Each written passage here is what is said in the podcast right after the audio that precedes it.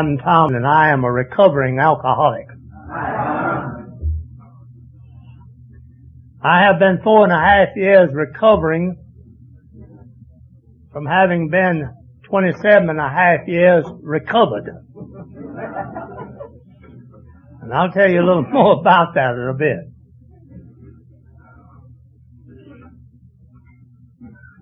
You know, as Bill was telling this wonderful story, I'd forgotten this story. I, am glad he told it. I was thinking this evening and earlier today about these meetings, as I so often do. This is a, a gathering of a strange breed of people. We've been called abnormal in a lot of circles. And not only have been, we're still called abnormal in a lot of circles. Weird. And uh, they say of us, those people gather and tell stories that wouldn't be believed nowhere else in the world. And evidently they believe them all. Remind me of a marvelous story I've told recently to several people, and it's, it's, it's reasonably new in my life. Like the little boy that went off to Sunday school came home and his mother said, Johnny, what was Sunday school like? He said, well, you know, like every Sunday, they told us Bible stories. She said, well, what was the story? He said, well, they told us about a fellow named Moses, and they told him to go over to Egypt and get all the Jews together and bring them home. They'd been in captive. And he went over there, and the Egyptians didn't want to let him go at first, but they finally let him go. Then they decided they'd made a mistake, so they started chasing them. But they was getting away and were doing fine until they come to the ocean, and then they started crying and hollering because they knew they were going to get caught. His mother said, did you? He said, no, no, no. Said, uh, Moses got on CB radio and called the army engineers and they built a bridge right across the place. she said, what? He said, yeah. All the, all, all, all, the Jewish people got across and the Egyptians got out in the bridge and Moses got back on CB and called the Air Force and they bombed the bridge and all the Egyptians were drowned. she said, John, you know that's not true. He said, let me tell you something. You wouldn't believe that story they told me either.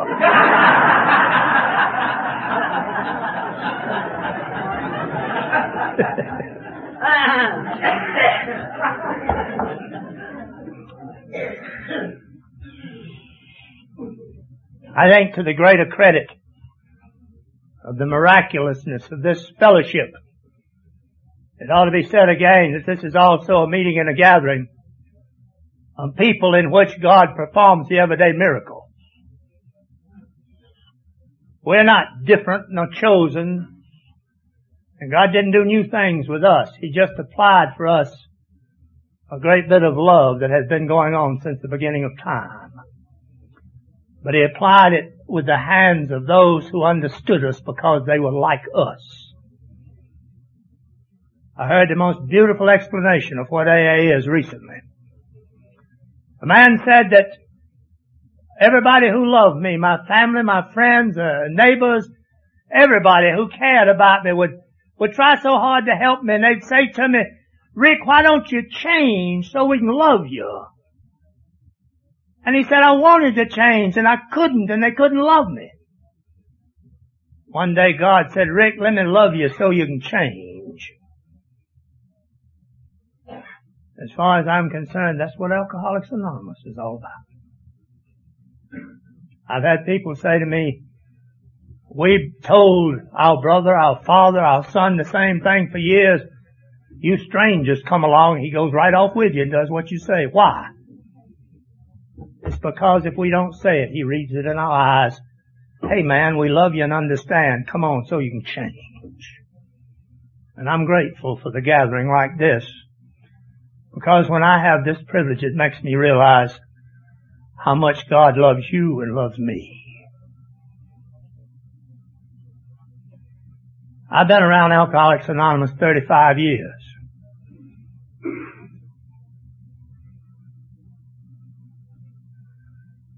I was in and around for some three, a little over, without joining. Then I joined. And I had the most marvelous membership and fellowship and time for over 27 and a half years. Then I got in trouble. But a God that I had been taught to depend on by you, I know today would not let me go. And when I came back, people said, Tom, we're so glad you're back. My God, where would I go? I tried to drink for 36 hours deliberately. I didn't have a slip. I didn't forget anything. I just didn't care. And I couldn't get drunk physically, but I got mentally and emotionally, spiritually horribly drunk. But I am so blessed. I'm one of the few people you know who's had the joy and privilege of going through this blessed fellowship twice. And I'm having more fun today than ever before in my life. Now I also want to tell you that I think me and God gonna make this alright. Most of you who know me well know that I am not supposed to be here tonight. I had stopped. Physically and emotionally, I just, I'm not able to do this anymore, but because I'm totally disabled with emphysema. And I think we're gonna make it alright, but if I have to stop and cough or breathe a little bit and catch up, just be patient to talk to each other till I get going again. and if it gets so I can't keep going, my sponsor's here, he'll finish my story for me. He came in seven minutes before the meeting tonight and I had to change my talk.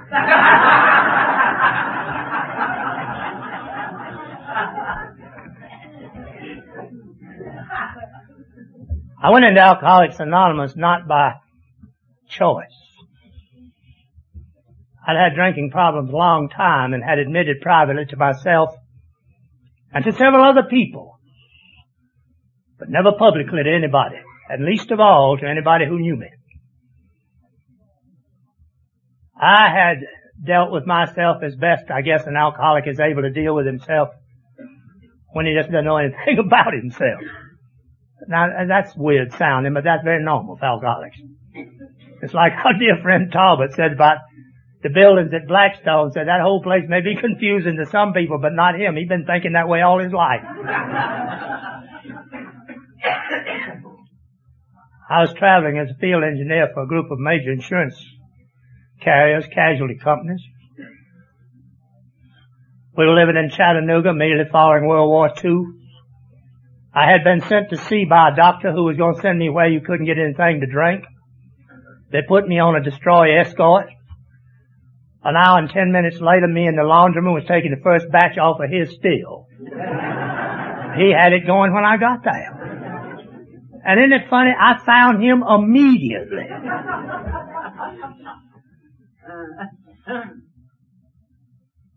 I was in Nashville, Tennessee, and Gay and our one son was at home in Chattanooga.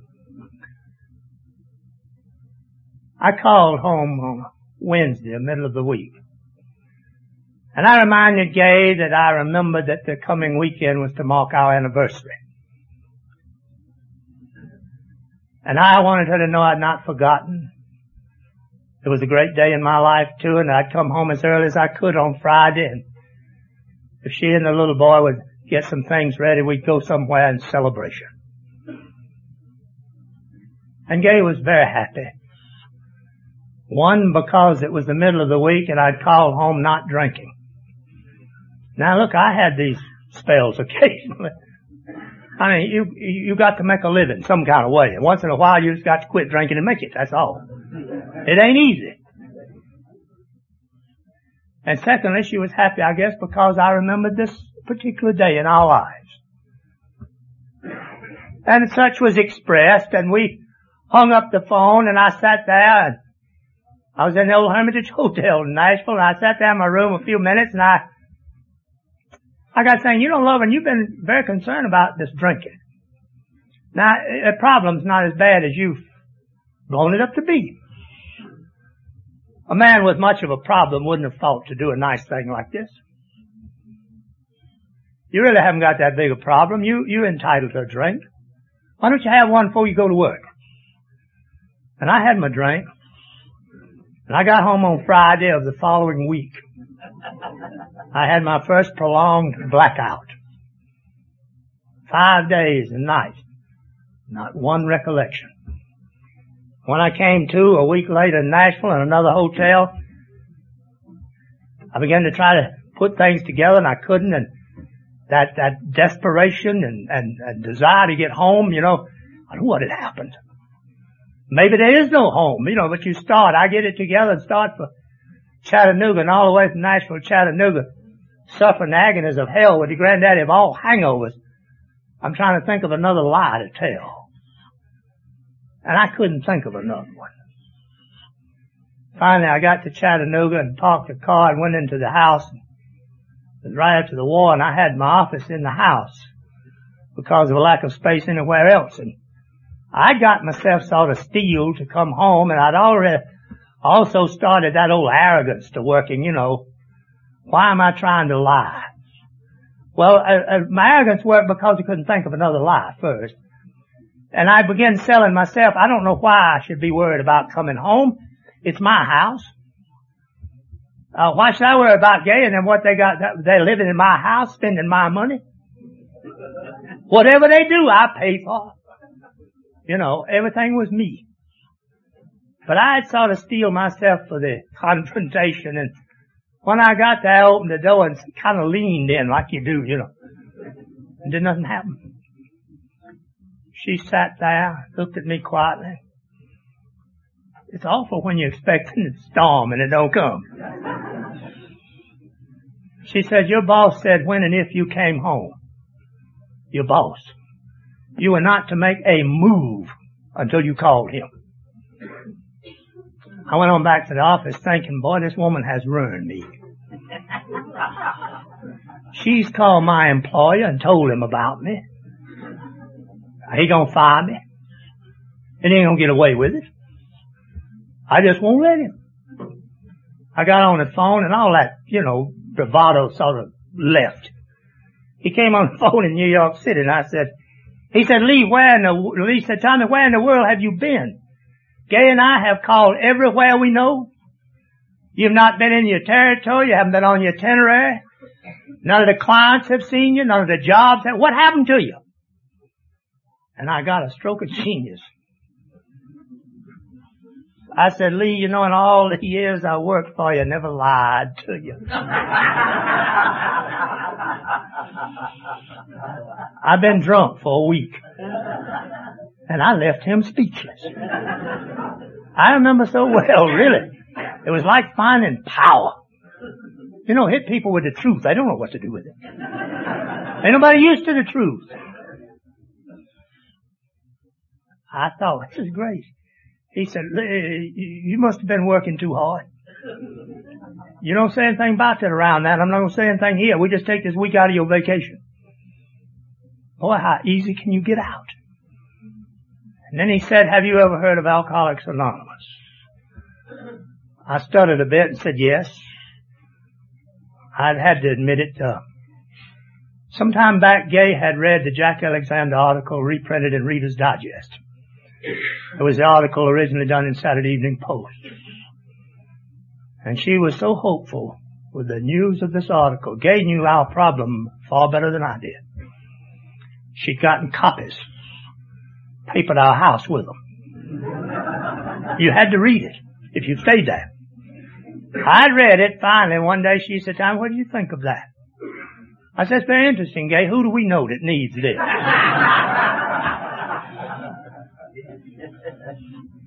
So I admitted I heard of AA. He said, well, you gay and I know a little about it. While we have been talking, we've also done some other phoning. Did you know to have AA meetings in Chattanooga? No. Meet Friday night.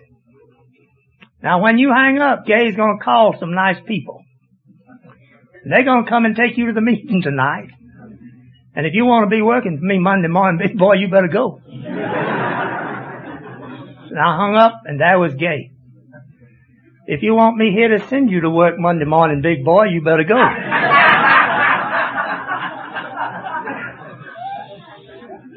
and I went. I first said, well, I'll just drive my car down. And then I got to think, no, no. If that crowd's meeting in downtown Chattanooga on Friday night, ain't nobody gonna see me down there if I can help it. I wouldn't drive down there. I wasn't about to go get mixed up in this Salvation Army crowd, not me. The people came and got me and we went and I slinked into a building as quick as I could. We met in a room up over the Singer sewing machine store. A little bitty old room, dirty, peeling. About 10 or 12 people in there. When they got through, I, I, I didn't hear anything really except a lot of people lying. Uh, I resented being there. I couldn't wait to get out of there. I kept saying, I sure ain't like none of these. The guy over here talking about how many times he'd been in jail and his arrest record long as his arm. And he's standing up in a hundred dollar suit in those days. I, just a lie. Went downstairs. The building had been locked up and we had to go down the fire escape to go out. And, and, and, and of those 10 or 12 people, I don't know, there a couple of Buicks, a Lincoln, a Cadillac drove away. I stood there and looked at this, remember what I just heard. Now I'm smart. I'm wise. These people got a con game going, don't nobody know about it. I'm gonna around and find out what this is. now you know it didn't take. I went to A when I had to. I just stayed on the road longer to keep from going. I lied to Gay, I lied to my employer. I learned something though. The one thing that struck home with me, I perverted. I learned why I drank and I didn't have to lie anymore about it. I could just hide. I could go home two or three days late off a road trip, stop Gay right in the tracks. I could say, it just seems to me, Gay, you're never going to understand anything they've been trying to tell you at AA. You see, I'm going to AA, but she's not getting the message.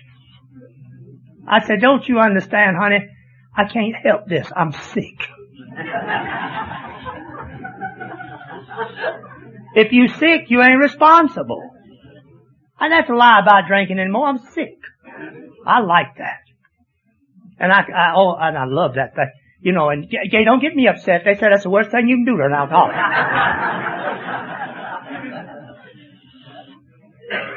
Years later, Gay came home one day from her regular visit to her physician.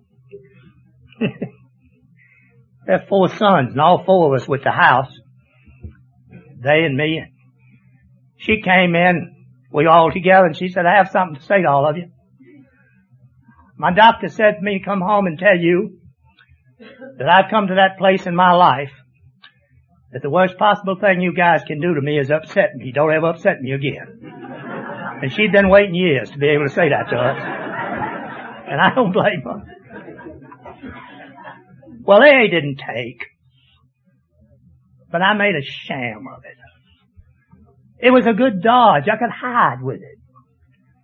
I, hide, I hid enough, I guess, to fool my employer. I got promoted a few months later. We went to New Orleans and I went as a Gulf Coast supervising engineer for my insurance group. We moved into the city of New Orleans on Mardi Gras Eve that's in February. On July 4th, Gay and the boy were gone. I spent the night before in a place called Seaman's Rest.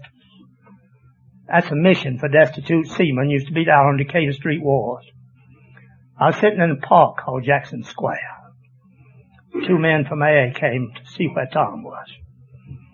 They came because there was a woman up in Virginia who loved me dearly, whose love even alcoholism could not destroy. And there was a little man up in Chattanooga named Bob Ivins who felt with all his heart I might make it. And both these, my wife Gay and Bob Ivins, were gone out in New Orleans, but they didn't stop begging people to help me, look after me, watch for me. And on this holiday morning, two guys went down to the club for coffee. One said to the other, I think I saw Tom up here, let's go up the street and see him and came up and sat down on either side of me on a bench in Jackson Square. They asked me if I'd had enough, and I said, yes, enough. I'd had all I wanted. I got out of there a little while I was in Virginia. My wife and child had gone home with my people. My father had sent me in reply as a request through Traveler's Aid for money, a message that he didn't pay my way to New Orleans. That I'd forfeited my right in that home, my wife and child, and I had it. He didn't want to do this. He didn't have the choice. We got that home reestablished. I had new employment my field of engineering, provided through the introductions of AAs. I went to my newfound friends in AA in Richmond and said to them, I want to stay sober, I don't want to drink. I've had enough of this. I like what you're doing here.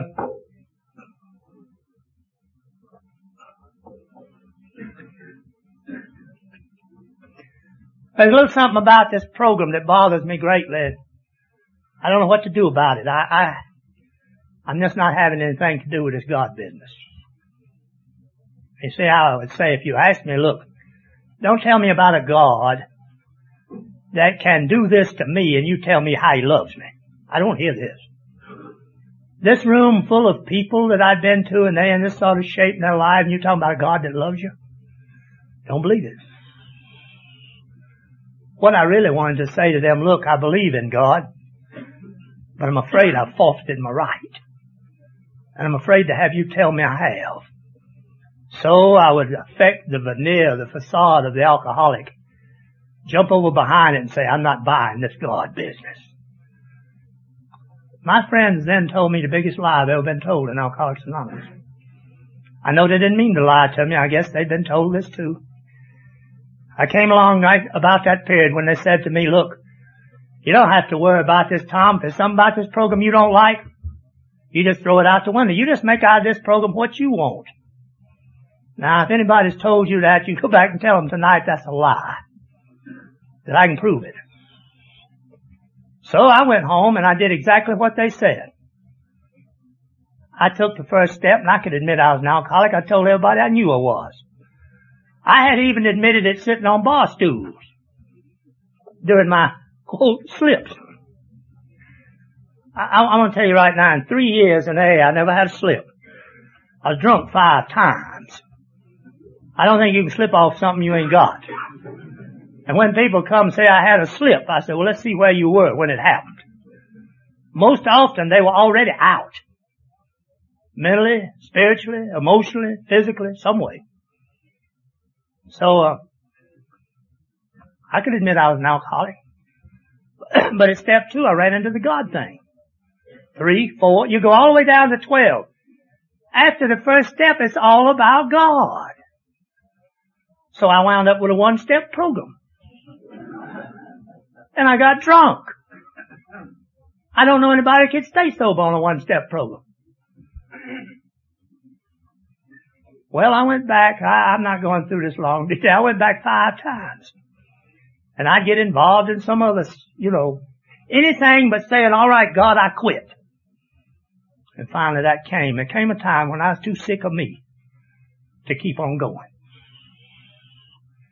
I backed off and began watching people in AA and I, I spent three years fighting it, but something had happened to me. I didn't like me. And I began to look for people I liked. And I began to pick out some, and a strange thing, they all had something in common. They had a thing that my friend Walter calls the light that shines from their soul through their eyes. We call it serenity, peace, happiness. Call it what you will. You find these people I'm talking about, look in their face, they all got it. They all got it. And I discovered a wonderful thing. They all had some sort of concept of God. And whether it was deep or shallow, they believed it. I went to one of those people and he's now, he, he's, he's dead. I, when I use a name like this, I'm not breaking anonymity. I went to Jack White, first AA in the state of Virginia.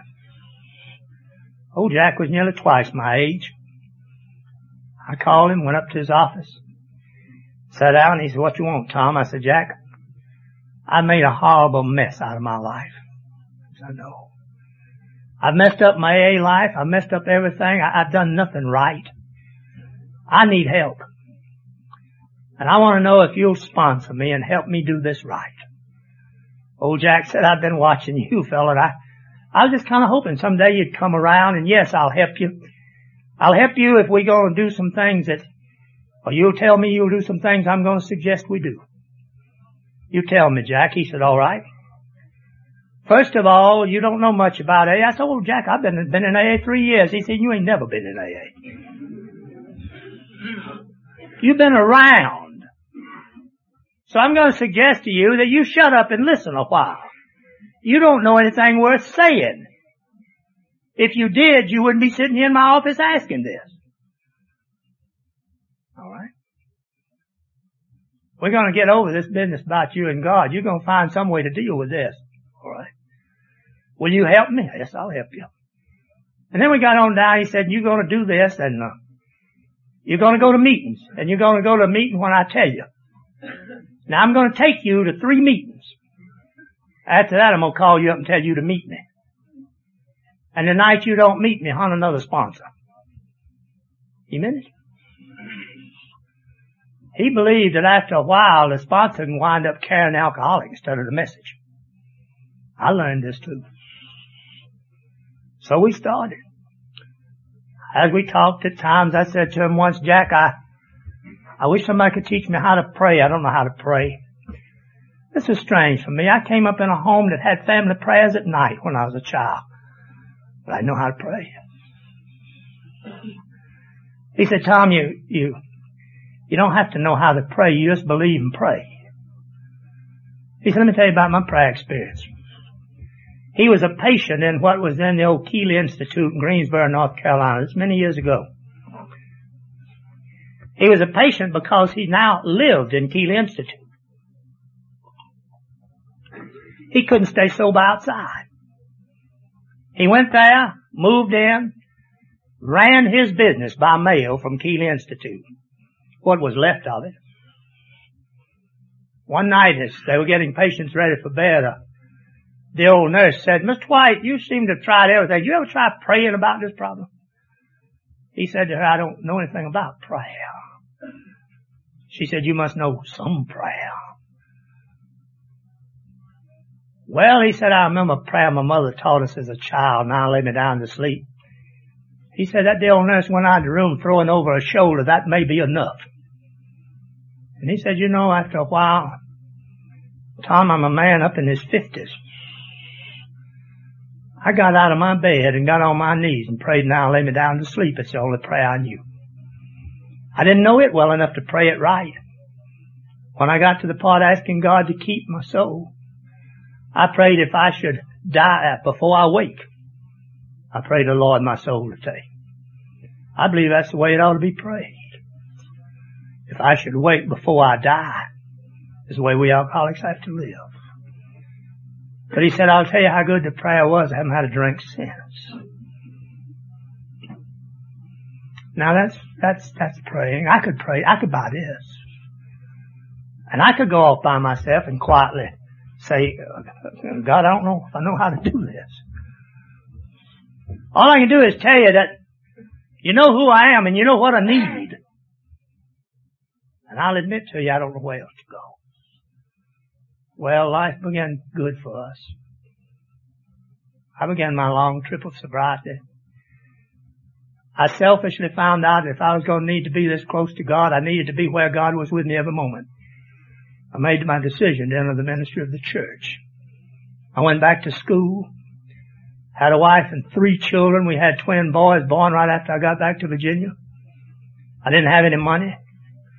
I went up to college to finish some undergraduate work so I could qualify to get to seminary. President of college asked me if I had any money. I said, no, sir.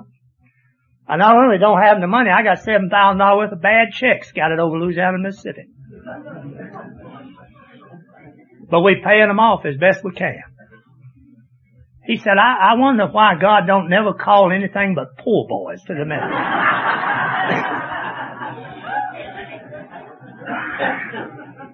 he said, Tom, uh, amazing thing. He said, some friends of yours had understood you were coming up here to see about enrolling to study. They came to see me a few days ago. They told me if you came here that then knew you were going to have needs. And they wanted me to administer whatever the needs were and to assure me that you and Gay and the boys would have everything you needed as long as you were studying for the ministry. I said, who were these friends? He said, no, I can't tell you that. I buried them both Let me tell you something. I never had to go to the president's school and get one dime. What a marvelous thing to have friends who love you enough to make you know it was if you needed it. See, the reason I didn't have to go, God began showing me you could do things, you know. Here is the, get these two pictures. Here is the engineer. You know, I had a boss once told me that an expert was just a man from out of town with a briefcase. Here's the expert checking in the Roosevelt Hotel with his family on a fifth account in New Orleans and fussing because he don't like the room. Here's the engineer driving an oil truck at 2.30 in the morning up number one highway trying to make enough money to eat. But I learned you could do this. And we had a great life. My ministry was good. My A life was good. We were blessed and privileged in so many ways. Fourth little boy came in our life. Why wasn't it enough? I don't know for sure. Some five, five and a half years ago, I became very ill with this stuff. Going to pulmonary people. They finally told me, Reverend Loving, you just well make up your mind. You're through working. You got to quit. Your heart's good now, but it's not going to stand up with you. You're just disabled for any activity, and I am. I have 38% of normal breathing capacity. I said, all right. I'll start making my plans to retire. I went to my church. I went through everything they said. Listed myself for disability. Didn't know that inside I was building a resentment that wouldn't quit. I was resentful at my wife and my sons who were doing everything they could to make this easy for me. I was resentful at my doctor. I was resentful at God for letting it happen to me. But we went on with it, moved out of our parsonage and into a little place over in Luray. Some few weeks after I moved, I was told by an administrator of the pension fund of my church that some terrible error had been made and that I didn't have any disability pension. My world came apart. And I found the bottom lower than the one that brought me to Alcoholics Anonymous. Nobody had ever told me about this bottom, but you see, I didn't know anybody to tell me. I suddenly did not care. I didn't forget Gay and her love and her attention to me through 40 years of marriage. I just didn't care. I didn't forget my four sons, their love of their father. I just didn't care. I didn't forget my sponsor and his wife. I was with them 12 hours before I began this stuff. I'd already begun it when I saw him the last moment. I didn't care. I just didn't care. Until I began to care and I went up on the mountain beside my, behind my house. Gay was at her mother's who was quite ill. And I carried a pistol up there. I was going to call deputy sheriff on the CB and tell him come up there. That I'd come up on a terrible accident. But when he got there, I was going to be the accident. And I came to myself sitting there with my CB radio on the pistol in my lap. I'm not being dramatic. I'm just telling you that all I could do was scream, my God, what am I doing? That was enough of a prayer. I came down my mountain and drove in my yard. And as I drove in, Dot and Ken from Pittsburgh drove in right behind me. It wasn't a half hour my sponsor was in my living room. Before morning I had heard from California all over the United States. All these people said, hey, Tom, Hey, friend, we love you more than ever. You can change quick. We love you. That's how it was. That's what happened. This is how it is now. You know you get an hour back tonight, don't you? I think, you don't mind, I'll take it now. no, no.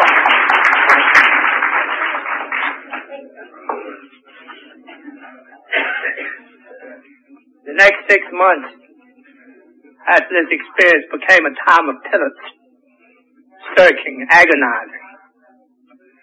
No person has ever disliked himself as much as I did me. I began to have to find God in ways I'd never known him before. And I found out I'd always known this about him. He just began reappearing. You see, the God I knew and that I know today greater than ever is the God I want you to know. It's the God that my big book said to me May you find him now. First of all, it was a loving God. And I just want to hit three or four little quick highlights with you. Somebody else had to teach me everything I know about God. I learned that God was a loving God through a man whose wife came to me on a Palm Sunday and asked me to come and see because he'd been in bed drunk five days. Hadn't been out of bed five days, been drunk God knows how long. I went with her. I didn't know them. And all the way to his house, I drove behind her. I got to thinking, I wish this guy had waited till Monday. It's Palm Sunday and I'm busy. Wonder why he didn't do this last week, you know. Alcoholic. I get more calls at 3 o'clock Sunday morning than any other time. That's a terrible time to call a preacher. One woman called me and said, he didn't call me for several weeks. 2 o'clock Sunday morning. Said, our preacher told us to get in touch with him. Said, could you tell me how to make my husband quit drinking? I said, kill him.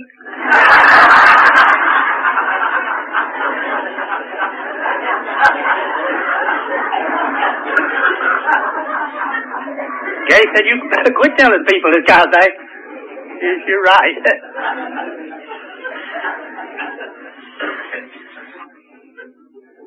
but I went, and when I went in the man's room,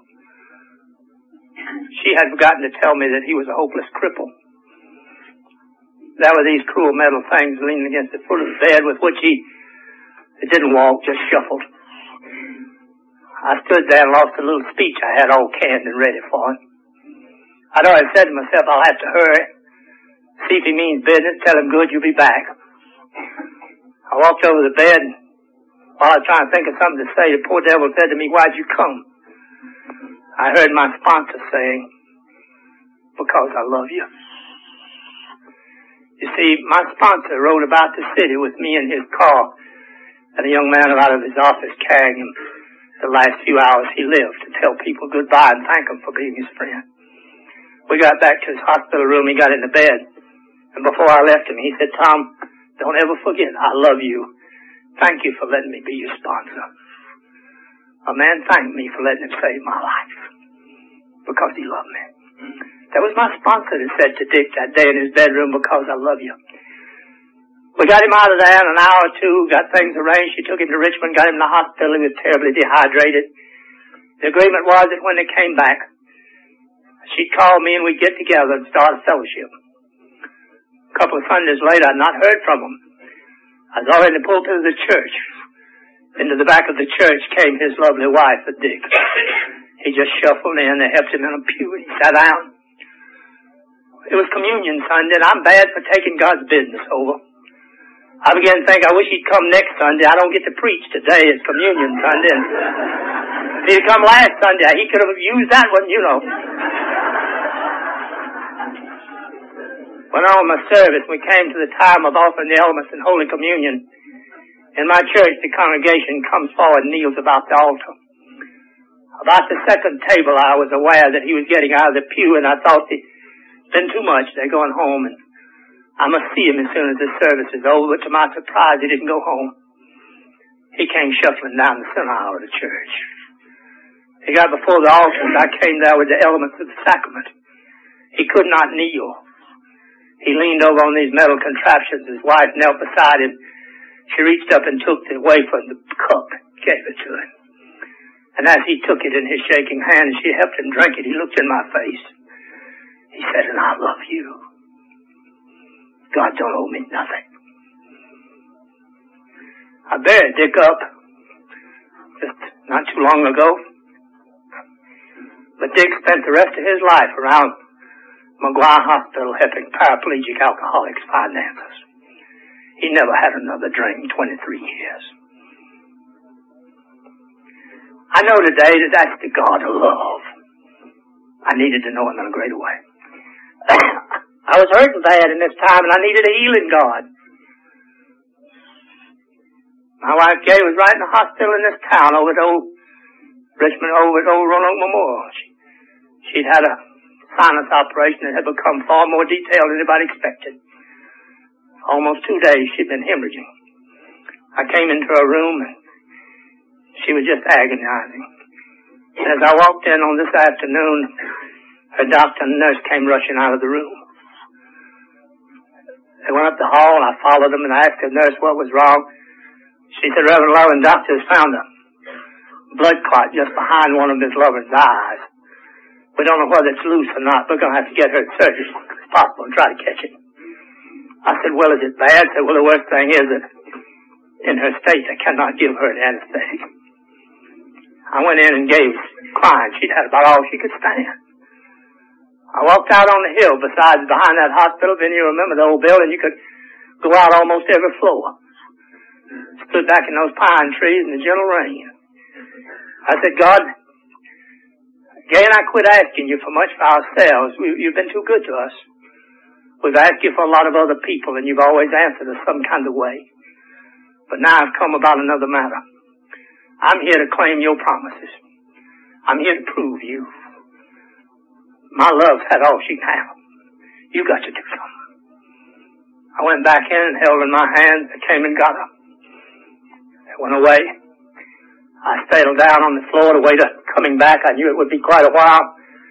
In 20 minutes, the elevator door opened. She came rolling out on a gurney propped up on her elbow. All the packing was gone out of her nostrils. The hemorrhaging had stopped. She said, I'm going home tomorrow. A few minutes she was in her room. The doctor came in. He picked up something, looked at it, looked at her, looked at me, put it down. Walked around the room. Finally, he said, Reverend Lovin, I'm a good doctor. I said, I know you are a doctor. You wouldn't be Miss Lovin's physician if you weren't. He said, I don't make this kind of mistake. I said, Doctor, don't think you made a mistake. He said, I must have. We didn't find a thing in the world but a pinhead strap of dried blood. There's no blood clot. Healing God. That's not so miraculous. Look around the room. Where do you think your healing came from? A forgiving God. My oldest son was the only one of my boys who remembered so much about his father's alcoholism. I stood one morning before daylight in a room in Ohio with him I brought him away to school and I was getting ready to go home and it had already been sad times as it is when your firstborn leaves the nest. I stood in that room and I looked at this big fellow. I had such an urgency to urge to go over and put my arms around, kiss his cheek and try to tell him how sorry I was for those years of hurt.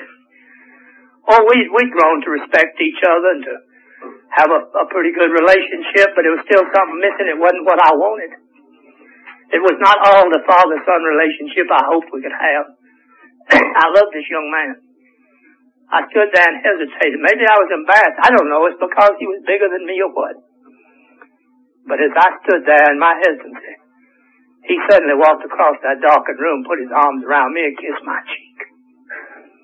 Told me how proud he was of me and that everything was all right. Forgiving God forgiving God. And I wanted to make sure that this God was going to live on and on. My youngest son Michael was with us at a presentation of the Passion played out in Central Florida. We watched this great thing unfold on an amphitheater stage. Michael got sort of caught up in the performance. He about five years old and he just couldn't be very quiet he got to telling me what was going on. We had the boys sitting next to us, gay out so we could tell them what was. When they had the, Jesus before Pilate's court, Jesus, uh, Michael said to me and several people around could hear him say, Dad, they're telling lies about Jesus. And the little fellow was really hurt when the crucifixion came. I, it was depicted so real that I began to wonder if we'd made a mistake in bringing him there. They took down Jesus' body and entombed it. The lights went out and that place was pitch black. So quiet, so still. All of a sudden the great flashes of light and trumpets sound, the roll of thunder, and the stone was rolled aside and there stood the figure of Josef Meier who depicted the Christus in the white robes with his arms upraised. My little Michael said so they could hear him eight rows away. Look, Daddy, God made him all alive again. Living God living God. My twin son's not to be left out. walked down a church aisle one Sunday morning when I begged the church to let's try to get it back together. Start new because I somehow felt I'd failed them or maybe we just hadn't met each other's needs. I said to them, if you let us try again, come down here and give me your hand. Nobody moved. It almost broke my heart. Those little teenage boys got out of that pew. Their mother was homesick. They walked down. They didn't give me the hand. They walked around, got inside the chancel, stood on either side of me, and looked at the congregation. When they did, some people came. And I knew right then that I never had to be anywhere that God wasn't there.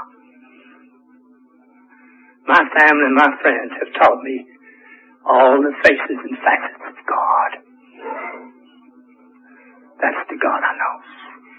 I ought not to be surprised Years ago, there was a man named John Newton.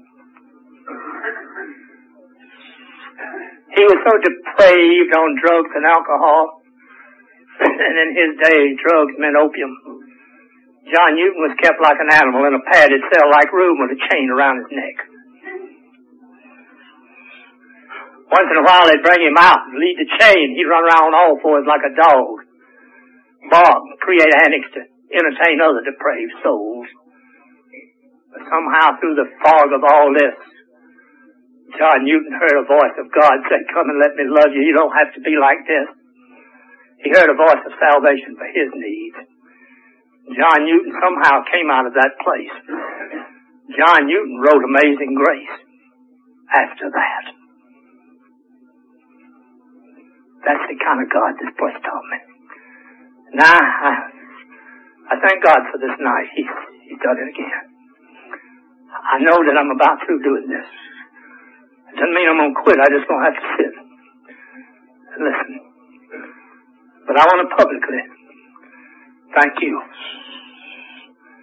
my brothers and sisters, my families, for having kept alive God in my life, yours, for having never shut a door on me for always being that when I needed you, and for letting me come here tonight search my own soul again. God bless you.